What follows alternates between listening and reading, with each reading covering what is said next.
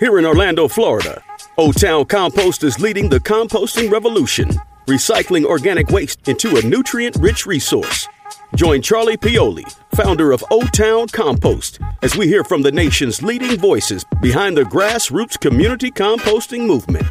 Welcome to the Community Composting Podcast. Please rate and review on whichever podcast platform you're listening to if you feel like this is good content and you're learning a lot about composting. Hi, welcome to the Community Composting Podcast. This is episode number 21 with Miguel from Cowboy Compost, located in Fort Worth, Texas. Uh, Miguel is um, his backdrop right now on Zoom is the symphony orchestra. And Miguel, I just wanted, I, I you told me earlier that that's your main profession and that composting is something else you do. If you could just talk a little bit about your background and how you started Cowboy Compost. Yes. Hi, Charlie. Thank you for having me in your podcast. So I refer to myself as a normal citizen. You know, we have lived, me and my wife have lived in various parts of the US and overseas. I'm originally from Peru and my wife is from Chile. So in the last 20 years, we moved to Fort Worth, where I was recruited to be the music director of the Fort Worth Symphony Orchestra. So great community. Our, our three children were born there, and so they are Texans, or they're Cheruvians, as they call themselves, you know, Chilean and Peruvian parents. But anyway, Fort Worth grew in every possible sense. And one of them was population. As a matter of fact, it's still one of the within the top maybe 12 cities of sort of growing numbers in the country. But with that also comes other issues that have to do with with sustainability of cities, you know, such as water and traffic and certainly waste. Now, I've lived in countries like New Zealand and I've worked in Norway where the concept of zero waste has been there for decades because when you don't have more land to abuse or to dispose of, then you start learning that your local environment becomes very, very important on the long run. So I started reading that because of growth of population, the only one landfill in Fort Worth which was built in the early 70s, still had another 30, 40 years of lifespan. But because of the growth in population and, well, not only that, I suppose, easy, easier ways to produce waste, more convenient to produce waste.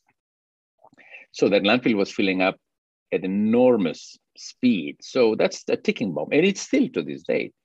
So it just puzzled me as a citizen. So I was involved with city council, with the mayor, and others to to learn more. So I visited the landfill, discuss things with, you know, learn more. So before I would have an opinion, I wanted to know more. So, in the bottom line is as follows: that diverting things from the landfill in Fort Worth is not practical or financially enticing. Only the residences, and actually, I think only homes, as in houses rather than multi dwelling complexes, only homes recycle, for example. Right. So only everybody else, family. single family, right. So beyond that, every business, restaurant, school, churches, they don't have to. So can you imagine? It's just so easy to not have to do it, mm-hmm. and so not expensive to create trash. So all the conditions are there to just create more waste going into the landfill. So, in obviously there are recycling companies, but it's up to the individual or company to want to hire and do the extra effort you know, to be more responsible for their waste output. But there was not one single company in the city that handled composting. Mulching, yes, the city does mulching. There are some others that also do yeah, trimmings and things like that. So first I approached the closest to us, a couple of companies in Dallas, but that's, you know, 40 miles, 40 to 50 miles away. And that's not practical. You know, you don't want to be moving this around too much. And so, yeah, I decided with a friend of mine who as a business person from TCU, can we look into this? So we started doing a pilot project with members of the Fort Worth Symphony Orchestra staff and their families. So, you know, we had over 100 households to start getting data. So I went to City Hall, uh, City Council, sorry, and to ask, can I do this? Can and they uh, they gave me the green light. So get us data, and really the data was not so much the waste output, which we know everywhere organic waste is, is a huge percentage of food waste. Yeah, I think. But it was about, more behavior. It's yeah. about two pounds a day per person in this country. Something like that. But bottom line, the data to me was about awareness, because really the facts sure can change, but if people don't understand why it happens, so since I'm a person that performs, you know, in front of crowds and this, I'm, I'm a public person. I thought maybe that's my strength in getting the awareness, the message, the why this should happen. And my business partner, Johanna Calderon, would look into how do we put this together. Mm-hmm. And there it was. So since there was no other option of who can do this, well, after the pilot project, in a few months, then we just let's do it. And how long ago did you start uh, Cowboy Compost as an organization? It's about five years. Oh, okay. Mm-hmm. Yeah. That's great and, timing. Mm-hmm. Uh, Orlando, where I live, is, you know, up into the last few years, recycling wasn't mandatory for anyone but single family homes as well. And now in Orange County unincorporated, it's still not uh, mandatory, but um, and you know that's why I got into the business. Same reason is there wasn't a solution for organic waste, which you know ironically makes up like 40 50% of what's going to the landfill and a lot of times uh, you know when these landfill engineers are forecasting the life of the landfill, you know, it, it's not really an accurate science because you could be in a, a, a place like Fort Worth or Dallas where the population is just increasing at an increasing rate. So that's interesting. So I wanted to um, ask you know your your drop off program seems to be highly successful and you know you have over 1200 participants. If you could talk a little bit about that drop off program and maybe the other services that cowboy compost uh, does but i you know the reason i want to highlight the drop off program you're actually in partnership with the city of fort worth Yes, exactly. So how how it started, I have to backtrack a little bit. So the city of Fort Worth didn't have a solid waste plan, period. So I mean, there were some guidelines, obviously, but there were only two kinds of waste: waste and recycling. Mm-hmm. So organic matter didn't even exist in the. It wasn't a term; it was just waste because it, it, it wouldn't be couldn't be considered recycling even though ironically we know that that's more recycling rather than downcycling. But anyway so there was a lot of citizens effort to bring this to the city. If if they're saying that the excess of waste is an issue well let's do something together. So the city created a 20 year solid waste plan. The percentages and the goals you know, are arguable whether they are ambitious or not ambitious enough to reduce waste. Fine. But the key point is that now organic recycling was the third term to channel waste. So that to me then became the point of now that you have it, well, how are you going to address this? And obviously, you cannot go from no organic recycling and obviously the ones that do it in their backyards that's a no-brainer because they do it in their backyard but that also limits you know to pills and and, right. and, and so forth. So rather than post-consumer uh, food. And so they they got some grants. This is this is over you know several months year plus. And they they created you know there was an rfp to create a pilot program in drop-off stations for composting.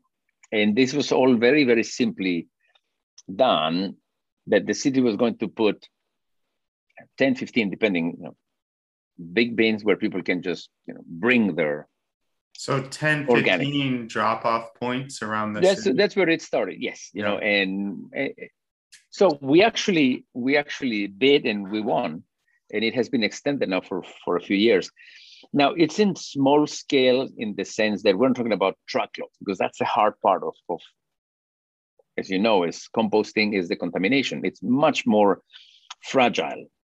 But people that compost are pay more attention because they actually know what they are doing or want to know more, right? Unlike recycling, that right now it's so complicated with, you know, when you say just put everything, you know, yeah, we'll sort it out, you know, mechanically, you don't worry. But that's not really right either because there's a lot of stuff that cannot be recycled. But anyway, but at, least because I was putting attention to the awareness, you know, if you do this, please do it well because if you don't do it well, really it, it's, it's more of a problem.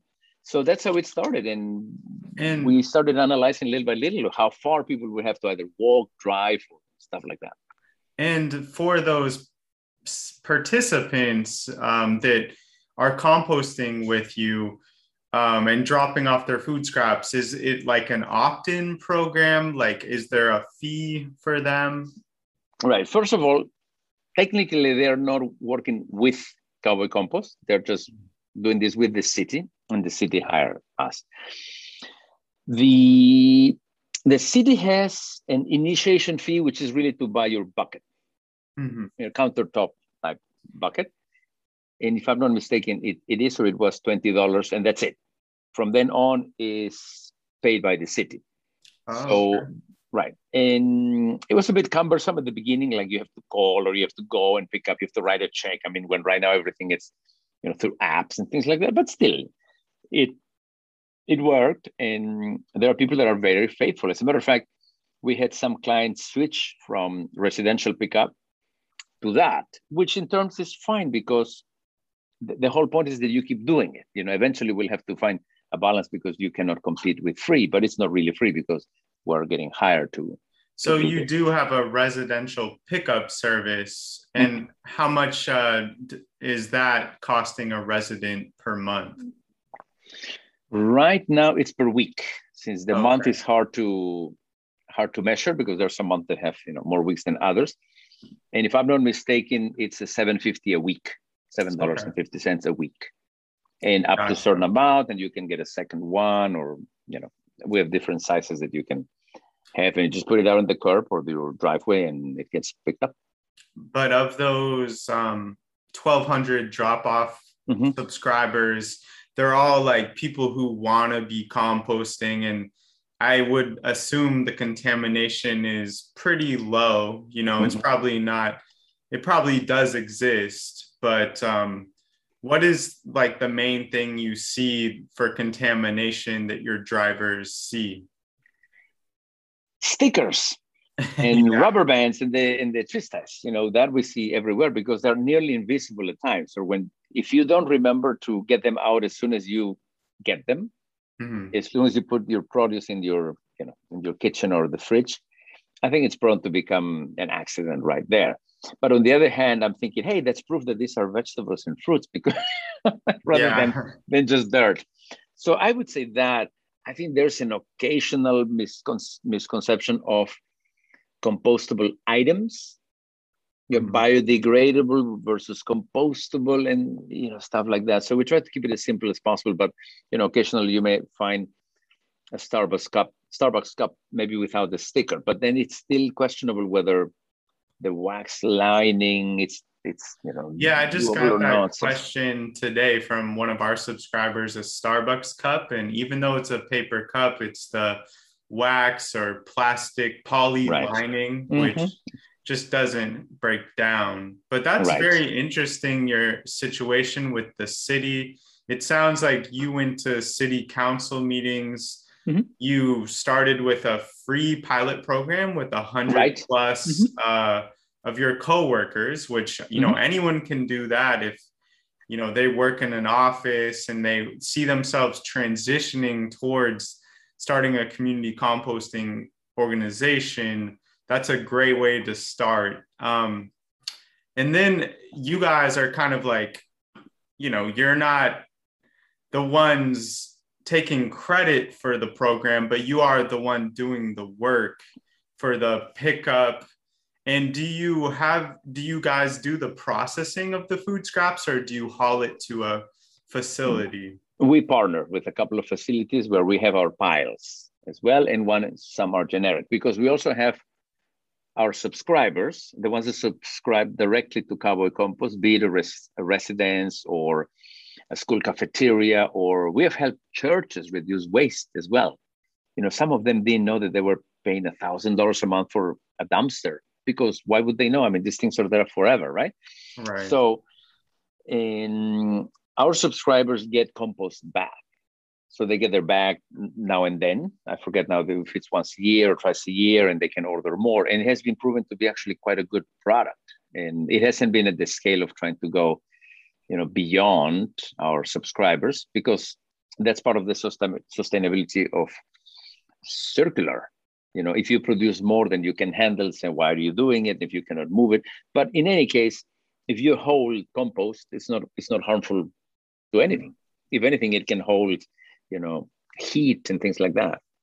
So you partner with a couple composting facilities and they do the the operation of turning it from food scraps into finished compost but then right. what is your arrangement like with them? Like how, how much do they give back to you in the form of finished compost for your subscribers? And are you paying any tipping fees for dropping right. off stuff like that? Yes. Yes. We, we have we have i mean at first it, it was incredible because most of these businesses knew me as the symphony conductor and at first they were a bit puzzled like is that you you i said what do you mean you and that's just me well like you the conductor because we went to the symphony and that must be you right hmm. so at first, even they had to get certified to do organic matter. And they were very willing to look into this. So at the beginning, everybody helped us very much and said, you know, just make sure that one point we can sustain your business too. So over time, you know, we, we created a balanced system of fees. You know, you, you pay what's fair. Obviously, you know, you want you never want to abuse a partnership. So I, right now, again, since I'm not the business person, Johanna can give you probably all these numbers, or or Pete, our operations manager. But but the idea is yes, we we pay the fees that they would normally pay, but then we have our our our plot, you know, and then we end up buying some of the bag, but to a mm. much because there's there's the labor, you know. Right there's the labor of processing it sure. the fuel Absolutely. and stuff yeah Absolutely. Otherwise, it wouldn't be valued, you know, properly. Mm-hmm. That's interesting. So your full-time job, though, remains the symphony orchestra of Fort Worth Symphony. Well, I just finished my 20-year tenure oh. in Fort Worth, and right now I'm teaching orchestral conducting at the University of Nebraska in Omaha. But I am still living in Fort Worth, so I come and go, and I have a few guest engagements here and there, you know, with the Minnesota Opera, Indianapolis Symphony, and you know, LA Philharmonic. So does Yolanda? She runs the company primarily, and it's a Johanna. Sorry, yes, Johanna, Johanna. does. And, yeah, Johanna and Pete. Pete Smith is our operations manager. He's the one who knows the inside out of every movement. You know. Awesome, and. Mm-hmm since starting the company about five years ago, it, it is a for-profit company, correct? Yes. Yeah. Okay. And That's how to, has to be the, seen? how has the growth been in the last five years? I mean, it sounds pretty decent if you can hire operations manager and you have so many drop-off participants, but hopefully the city is, um, you know, paying you a, a fair number for for that uh, that work you're doing. Right. We also have some other companies. I mean, to get to your question, mm-hmm. that need to have their seal of approval of sustainability, right? So, so there are a few Starbucks places and Chipotle and Farmer Brothers that you know dispose of their back of the house coffee shops and things like that responsibly. So we also have that type of business. Now, last year, like everywhere, everywhere, anywhere, you know, we were hit very much by COVID, and most of our clients, such as restaurants, schools, that was huge part of the income, they just closed. They just mm. closed, and simply, you know, it's nothing we, we can do about it. So we're in recovery, recovery mode. So the fact that we are still opening the doors every day to our employees, it's a, it's a hopeful sign to me. Yeah, I, I yet have to learn still more, or partner with more people that can see this grow beyond you know my limits as, as a performing artist. But i'm always in a person of learning what i don't know and, and then obviously know my limitations. And in these five years you know where Fort Worth literally didn't have a definition for uh, what you can do with organic waste for food waste recycling have you noticed that the culture is changing in the city where people are thinking twice about just trashing their their food scraps I want to think so. I mean, it's it's hard to know because we're nearly a million citizens in Fort Worth itself, but I want to think that yes, because I, I started noticing that people pay more attention to, oh, this is a look like plastic cup, but it's made out of you know corn variant. You know, they don't know how to explain it, but they know it's made out of a plant or bamboo yeah bagasse or something so at least I, I, I hear that more that it, it's visibly in front of them. You know, what people don't know is what happens. It's like garbage. A lot of people don't have any clue what happens when you put your garbage in that garbage bin, even in your room. It's like magically gone. Yeah. So it's the same as sewage and water supply. I mean, do we actually know? Does everybody know where your water comes from? Or where it goes and how it goes? I, I find it almost fundamental. I used to give a talk and one, once it was on a, on a local TED talk called One Thing in Common. And the talk was about music, you know, because that, that was my, my strength. And I said, we all humans have music in common. It doesn't matter what kind of music, but music. And then over time, I learned that that's actually not true because there are some people that enjoy silence or the sounds of nature much more than music, and they don't really necessarily enjoy music. And there are people that maybe, you know, hearing impaired that you cannot say music mm-hmm. is. So I changed my my talk over time, mm-hmm. and I said still was called one thing in common, and I said, well, I wish that music was the one thing that we all humans have in common, but the one thing that for sure we all humans have in common is garbage. There's no escape.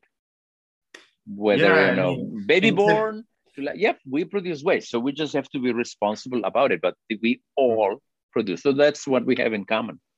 Yeah, and it, um, unfortunately, in today's society, trash is one thing we definitely all have in common. I know a lot of community composters will agree that trash is a man-made concept. If you think, you know, prior to, you know, the industrial age and um, where all these really new materials came out around World War II and post World War II.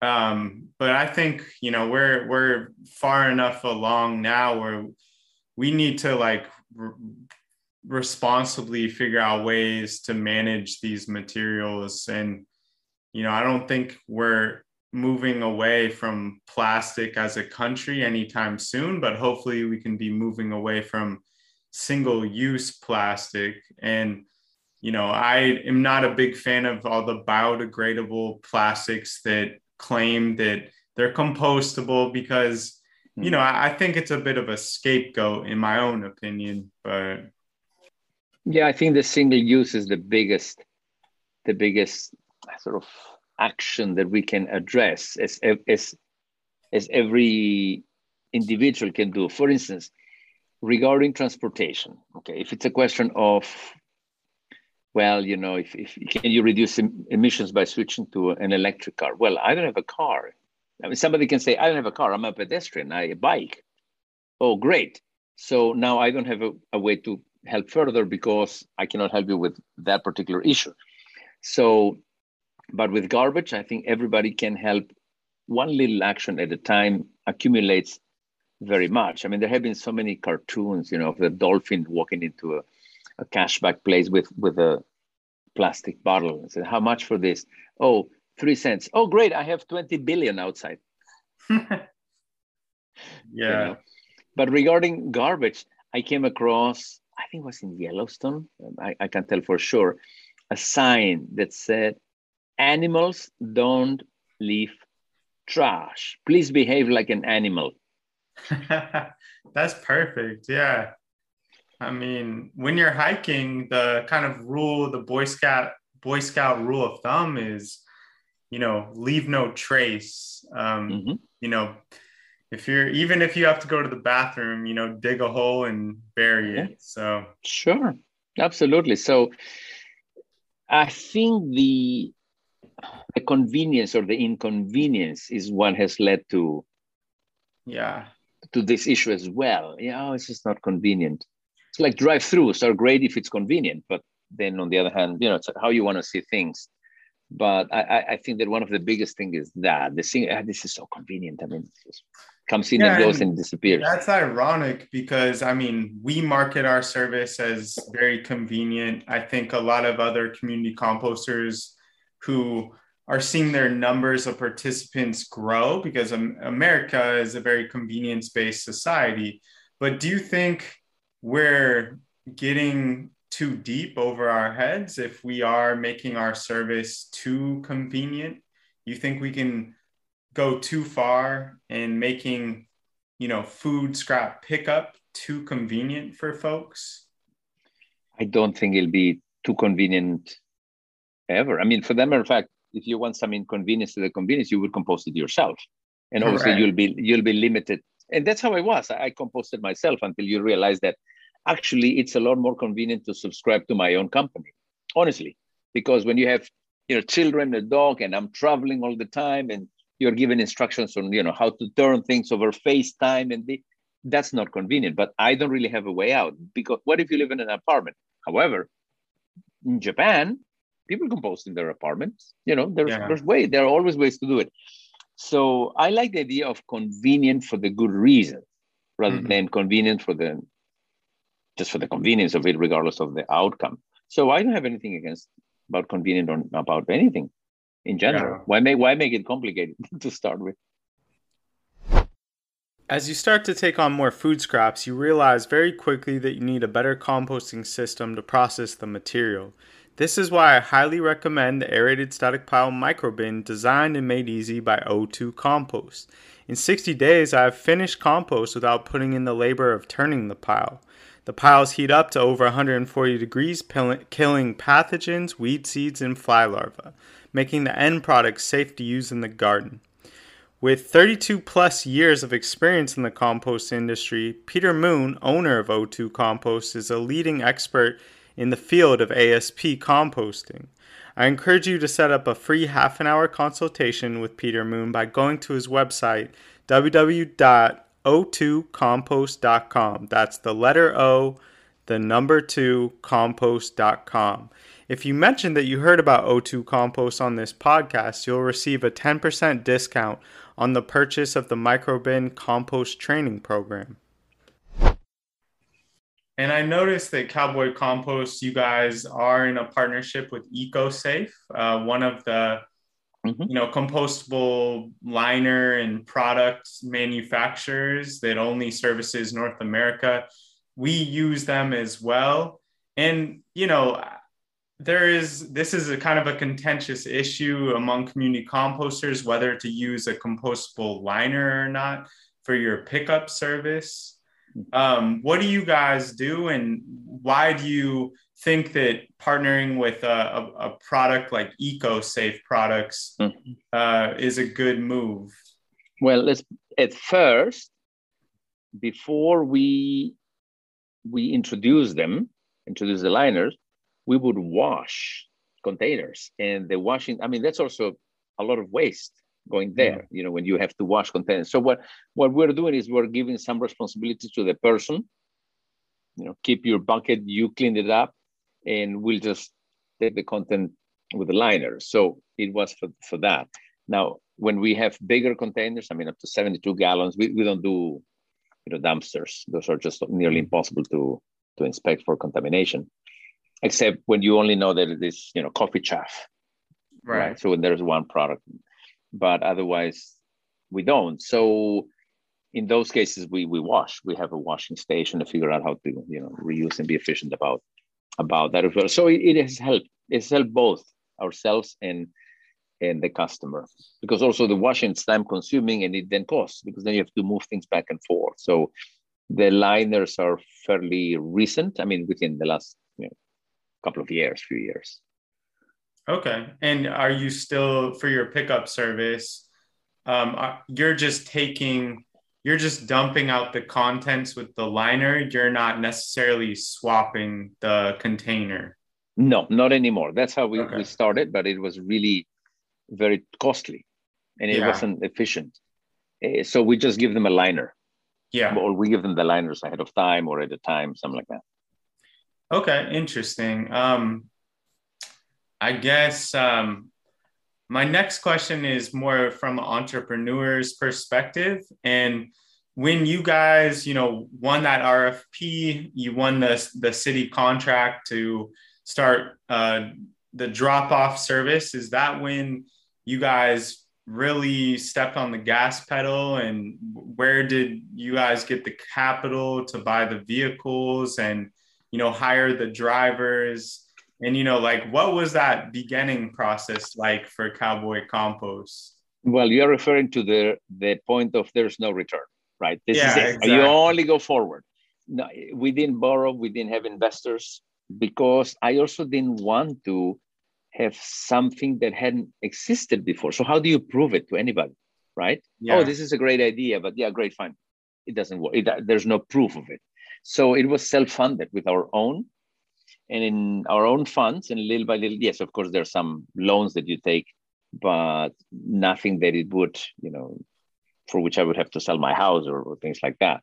So it just, it was slow and cautious in a certain way. And then whenever, for instance, the coffee shop from, you know, Farmer Brothers would, then you need massive containers. So I said, okay, if we get a commitment of this amount of years versus this, then then we can make a decision that, okay, so we're, we're going to invest through a loan to buy equipment and stuff like that because you have a contract attached to it or partially. Mhm. Yeah. So those, like, would you say that most of your revenue comes from the commercial side, commercial Yes. collection? Okay. Yes, well, even though you can say between the city and subscribers, that's that's mounting out as individuals in a certain way. Right. Yeah, so you, it depends how you consider the city. Yes, it's commercial, but really the the participants are you know individuals. Right. Okay, I got you. Yeah, and that's why it's good not to have all your eggs in one basket in case something comes along like a pandemic and there goes your commercial side, at least temporarily. You want to be able to support uh, with the residential side. And that's what Yeah.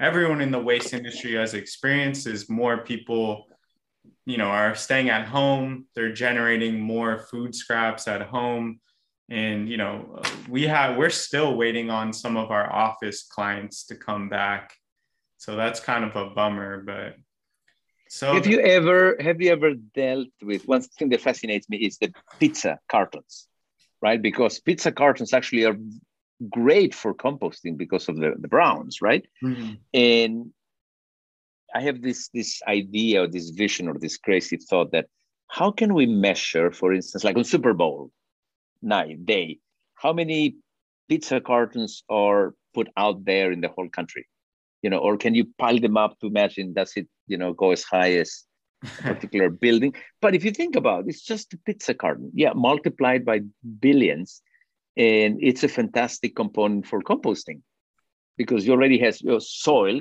but you actually have the browns that then if you only have organic matter then you have a problem because you need to have you know your your, your browns yeah yeah i mean uh, you know uh, the recyclers say that you should tear off the lid of the pizza carton right recycle that cardboard, but then the bottom is usually greasy. So it's Right. perfect for composting.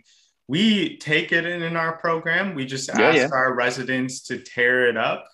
You know, Right. it, it breaks Sure. down Chop a lot Mhm. quicker. Um, Of course. but yeah, I mean, that's a key bit of packaging in this country. Anywhere around the world, pizza is eaten. So Yeah. yeah, And as far as I know, there are no plastic liners on, in pizza cartons so far, or thus far, because you can see the grease sitting on it. So it, otherwise, it would be sliding away. yeah. I know sometimes uh, pizza pickup places put like the little plastic like fork or like the three Yes. Oh the God. Yes. stool, like the little Yes. plastic stool in there. Mhm, mhm. That's But- to avoid crushing the pizza. Right. Yeah. Yeah. So, but anyway, th- you look for those things too. Yeah. It's Um, incredible what the eye gets used to. You know, when you see a pizza carton, that your eye almost will find it. Or when you see bunched vegetables, you know, you're looking for the twist eye. Right. Yeah, so that's interesting how um, you know you cross that threshold of no return, which I think any community composter uh, eventually faces. And um, you know, what is your involvement now like with the company as you work? You know, your your new job teaching uh, symphony orchestra. Well, my main position is like we're having this conversation. I'm the spokesperson. I'm not the spokesperson, but I'm the most outspoken person about what we do. And there's never a missed chance. I mean, for instance, I was very fortunate to be awarded by Sister Cities, sort of the Global Impact Award. And I don't even know why, but sure, at least it brings up the conversation. Mhm. And the more I can do that, since I, I have a very, very wide network of colleagues and students all over the world, really, this always comes up in wherever I am. So things bounce back to my point of origin, in this case, Fort Worth, Texas. And I hope that it just, the more you talk about it, the more you bring awareness, the less you ask or tell people what to do, but the more you put it up front, the more it can be visible and understood that this is not a burden or this is not about trying to be reactionary or revolutionary or you know a complaint about anything this is just how it was before and why couldn't it continue being so So you're kind of the the educator and publicist of Cowboy Compost. In a certain way yes Yeah, that's that's great. You know, that's what I want my title to be in the future is educator, um, because that is such a huge component. And uh, eventually, I consider myself more of a visionary than like wanting to get in, overly involved in the day to day operations. Mhm, mhm. So, it, you know, uh, eventually, you know, you got to step back and kind of be there. Someone's got to be there to talk with the city and the leadership in the community you're in and just push for composting as a, you know, as a, a topic that needs that attention. You know, I mean, I feel like just like any environmental issue, composting needs like a lot of care and publicity. We're always trying to make, you know, um, new YouTube videos. And by the way, like I saw on your website, your guys' uh, YouTube, your videos where you teach about your program, they're very professional. I mean, h- how did you get those done?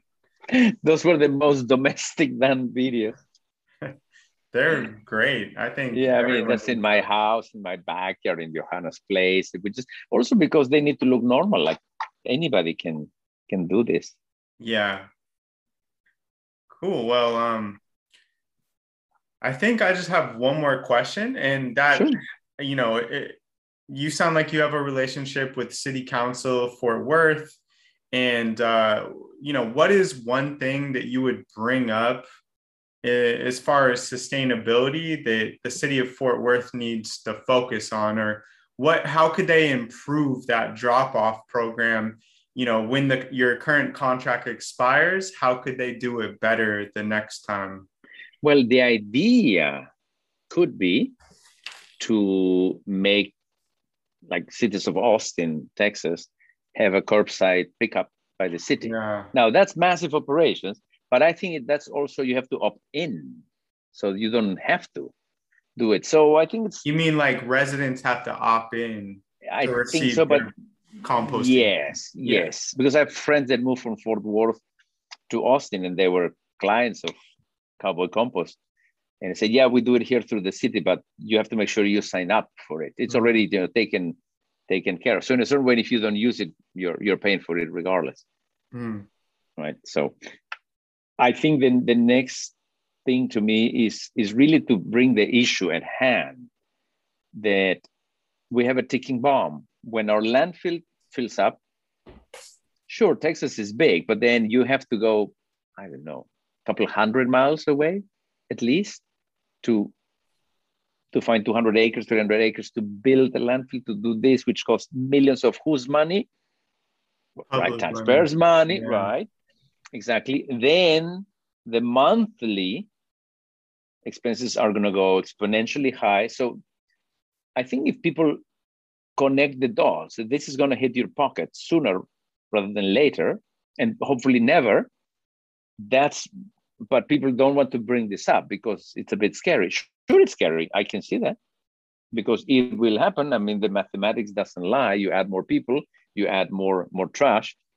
The city officially is saying that we have reduced to one, I don't know, one fifth of the lifespan of the landfill. I mean, that's that's around the corner. Yeah. And the city, the um, the layout of the city has made it so that it has grown. I mean, the landfill used to be outside the city, you know, and right now it's in the middle of the city because the city has you know, surrounded it. Wow. So yeah, where are you going to build the landfill that people want to live, you know, next to? Yeah, and that's I've been noticing that's happening here in Orange County. We have a massive landfill site, like 80 acres. They, you know, probably bought that long ago when uh, land was cheap, but they're like they say they have 70 more years for the landfill and you know they have all this land that they can just keep building new cells mm-hmm. and keep expanding the landfill but the city is growing population wise so fast that you know developers are building like communities right next to the landfill where it, it smells like methane and uh, it, it's only going to bring in a flood of complaints and you know trucks driving by yeah, well, in, fire, in fires too. I mean, if it's not well attended, there's always right. chance of fire. But I think that's how you speak um, the city council or the county commissioner's language is you talk about the lifespan of the their landfill or you know the public money that's going to the incinerator. If you live in a, a, a community with that's using incineration. But um, you know organic waste being such a significant portion of what's of that volume that's filling up the disposal site you know you gotta look at your other options to manage that material more sustainably so you know, is that on your um, your near term list? Is to go to another meeting and you know bring that up as like a public citizen during like the comment session, or how do you plan on approaching that? Yes, doing that also at, at town hall meetings, you know, casual meetings with neighbors. The city city hall just had a uh, turnover. You know, we have a new mayor. We actually the longest mayor serving Fort Worth, Betsy Price, for five terms, which was great. And she's now running for county judge. And she lived actually across my house before she was mayor. So we knew each other. And even though the, the mayor manages people, right? Not necessarily the mayor can do everything the mayor wants to. So even within within within the um, city council, everybody has a different district. So we have encountered people that say, under no circumstances compost in my zoning. It's like, you know, oh, when, wow. because when, well, you never know. And then sometimes it's because people may not know what they're talking about. Right. And there was this one city council, I remember, member of city council a few years back, who had a, who was part of a town hall debate with this sitting member. And we could put questions forward. And I wrote them in a card, you know, they just bring it, and maybe your question gets picked up or not. And mine was the last one, and, said something along the lines of, "What can you tell us about the status of our landfill and the excess of waste in our city?" So the the sitting member gave me a pre-learned speech that probably had been used over and over and over and over and over and over. And then when it came to the, the new person, he said something like, Oh, I'm embarrassed to not know enough. So whoever wrote the question, please contact me. And so I did. And he became actually the, the one who won a city council because somebody said, Really? How, how come I don't know this? And that impressed me, you know, and so that that opened the door to at least have more conversations. And I think members of city council need to know these things, whether they have the, the power themselves. Sometimes it's not fair to say, you know, you all should be doing it because you're sitting there, but yeah, that's not how cities work. But they, they all these issues should be brought should be brought forth, particularly when the impact is across. Do you have any high profile political members in Fort Worth who are composting with uh, Cowboy Compost, whether pickup service or drop off? I wouldn't know the drop off because we don't know the names okay. and customers. So it won't surprise me. But I know that Ann Zadeh, who was in city council until recently, was a you know fervent supporter and practicing of this. You know, coming from California, if I'm not mistaken. You know, it depends mm-hmm. where you come from but I want to say that because you are from Texas, this doesn't work. No, on the contrary, I've met many, many Texans that, you know, are master composters through the botanic gardens and things like that. Yeah, that's awesome. Um, yeah, we're lucky in Orlando, Florida, that we have um, a, a, state representative um, who's a subscriber, the mayor of the city of Orlando, and um, a couple you know sustainability directors of a, you know we service many municipalities so mm-hmm. i think that's one way to gain some uh, you know allies and uh, start the conversation with within the city rather than be an outsider so right that's a great idea yeah, well, thank you so much, Miguel. This has been a pleasure uh, to have you on the podcast. And well, thank you. Yeah, it sounds like you guys are doing quite well down there in in Fort Worth. Well, we want to hope so, and we wish everybody will you know, continue giving us a chance to to show what can be done by everybody's efforts. Yeah. All right. Well, have a good evening. Thank you, Charlie. Bye-bye. Bye.